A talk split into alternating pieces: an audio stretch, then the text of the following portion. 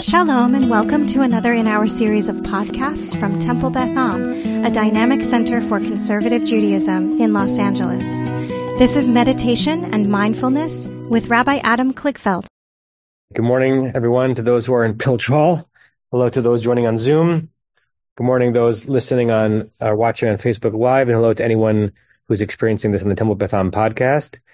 We're a few weeks into this uh, new Pilch Hall and we still have not yet uh, uh, perfectly solved the lovely aesthetics of these glass doors um, being too sound permeable. So think of it as a spiritual challenge, right? It's, it's, it's an easy thing to meditate when you're in a sound chamber. It's a harder thing. Uh, and I'm saying this only somewhat tongue in cheek to really push to the periphery sounds that are right there.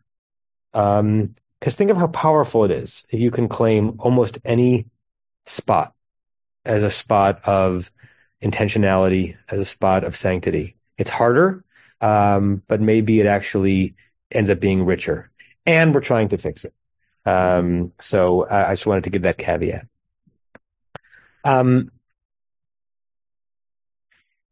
certain parashot have their most oft-quoted verses, and Truma is one of them. God's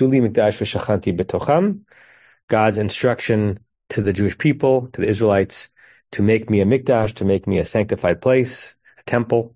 Although the word mikdash in that verse probably doesn't refer to the Beit HaMikdash to be built in Jerusalem, but the Mishkan, the dwelling place, the temporary dwelling place in the desert. And then the wonderfully unexpected, except that we're so used to it by now, um, grammatical shift at the end of the verse, v'shachanti betocham. It doesn't say build me a mikdash and I will dwell in it, which is what you would expect. It's build me a mikdash and I will dwell in them. Who's the them? The people, right? Since if, if we know the verse, it, it, it, we don't necessarily pause to think about how interesting a shift that is. And I want to say a word about that and then meditate on it. There is a spatial paradox going on here. The instruction in the desert was to build a single place so that God can be experienced in all places. To build an address so that the spiritual life does not need an address. And that's really a delicious um, thing to ponder. You do need a home base so that your community and your religious experience is not completely diffuse. But the purpose of the home base is so that you don't need the home base. Right? And think about that in terms of, you know, the work of a synagogue we love it when the synagogue is filled and people are here and praying and studying and learning. But on some level, one of the purposes of a synagogue like ours is to make it so that you don't need a, the synagogue. I don't really mean that because I think, of course, we need the synagogue and we love sh- sharing these moments together. But what, what, what's my real goal as a rabbi? For when I'm not seeing you, and when you're not in shul, when you're not like under the, our direct leadership, you have a pulsing spiritual life. You have a prayer life. You have a learning life. Your Jewish life is alive and vibrant because we exist, but not reliant on our existing in that moment. I think all of that is built into V'asu li Mikdash. The community needs a spot, Vishachanti B'tocham, so that the people who occasionally come to that spot can experience me in all spots. Okay? So that's going to be the um, inspiration for this meditation, one that I I really need, really need this moment, which is perilous because as we've discussed many times, the more you need a specific meditation, the less likely it is to satisfy. We can't really rely on its utilitarian impact, but we can hope. I invite you to close your eyes.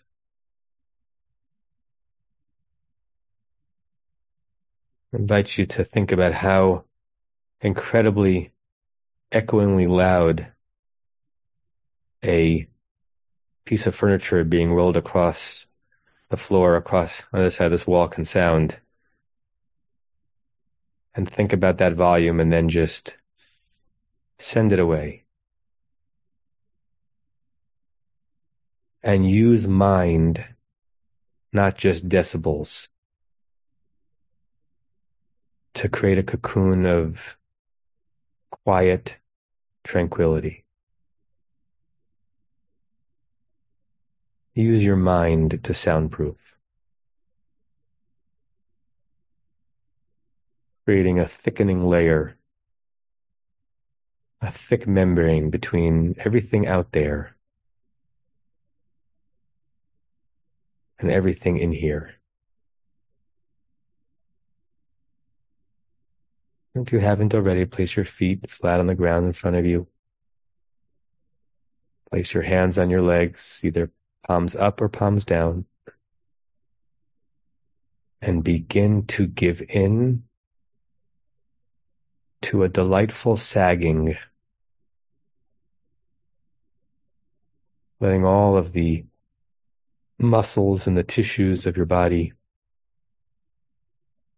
be where they need to be without your working very hard. Don't hold anything up. Don't hold anything in. Let your body's exquisite shape enjoy being that shape. Putting almost all of the stress of your posture on your spine.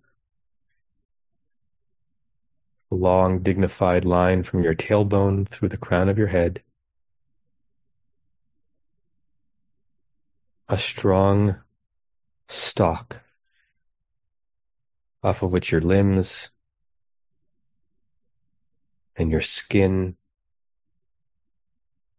and the bottoms of your earlobes and your eyelids and your jaw just hang.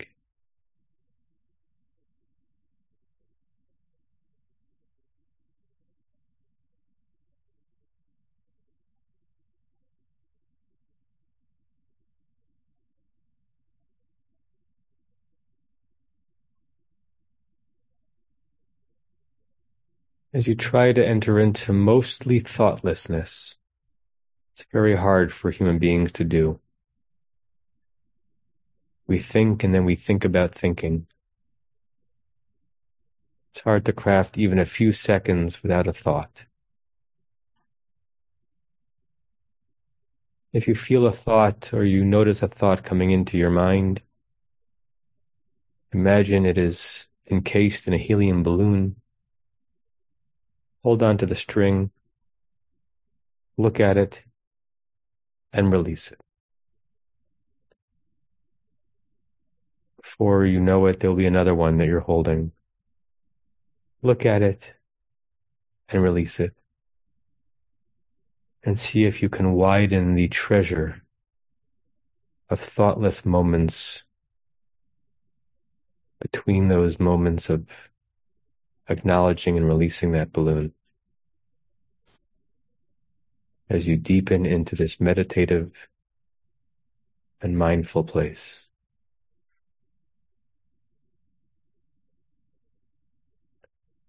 And as you try to clear the mind, I invite you to focus the mind on the paradox of spiritual space. Build me a spot on earth so I can be experienced in all spots on earth. Come to this important place so that this place becomes less important.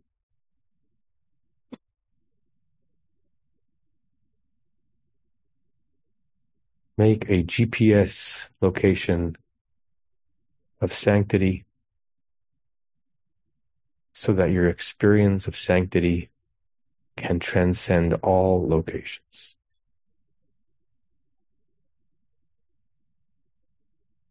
And your challenge for this meditation is to identify who and how you are here in this building, in this mikdash, in intentional sacred spaces? And how do you extend that to all other spaces?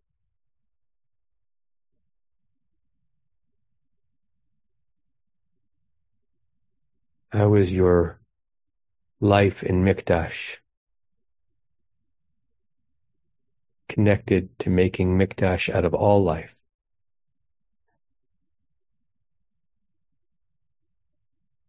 How do you hold yourself in Mikdash? What do you expect of yourself? What is your way of being when you are in Mikdash? And how familiar is that way of being to who you are when you step out of it? Can you widen? Can you narrow the gap between the two selves? The self in holy space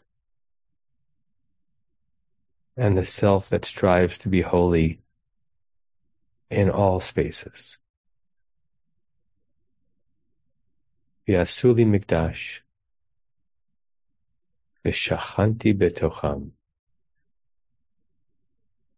I'm going to meet them there in that space so that they don't need to be in that space in order to meet me and to live with me.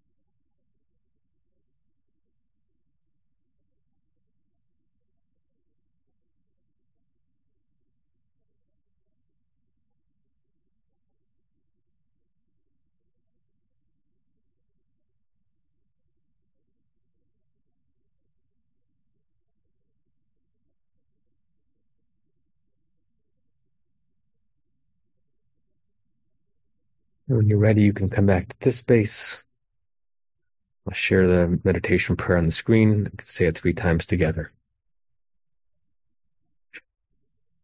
May we and all beings have happiness and the causes of happiness.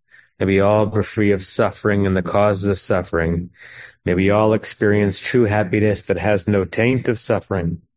May we live in great equanimity, free from burdening attachment to loved ones and contempt for others, rather with compassion for all. May we and all beings have happiness and the causes of happiness. May we all be free of suffering and the causes of suffering. May we all experience true happiness that has no taint of suffering. May we live in great equanimity, free from burdening attachment to loved ones and contempt for others, but rather with compassion for all. May we and all beings have happiness and the causes of happiness. May we all be free of suffering and the causes of suffering. May we all experience true happiness that has no taint of suffering. And may we live in great equanimity, free from burdening attachment to loved ones and contempt for others, but rather with compassion for all. Wish you all a shalom and a Shabbat shalom and a namaste. See you all soon. You have been listening to another in our series of podcasts from Temple Beth Am, a dynamic center for conservative Judaism in Los Angeles. If you enjoy these podcasts, we invite you to write a review on the Apple Podcast site or wherever you get your podcasts. For more information about Temple Beth Am Los Angeles, go to tbala.org.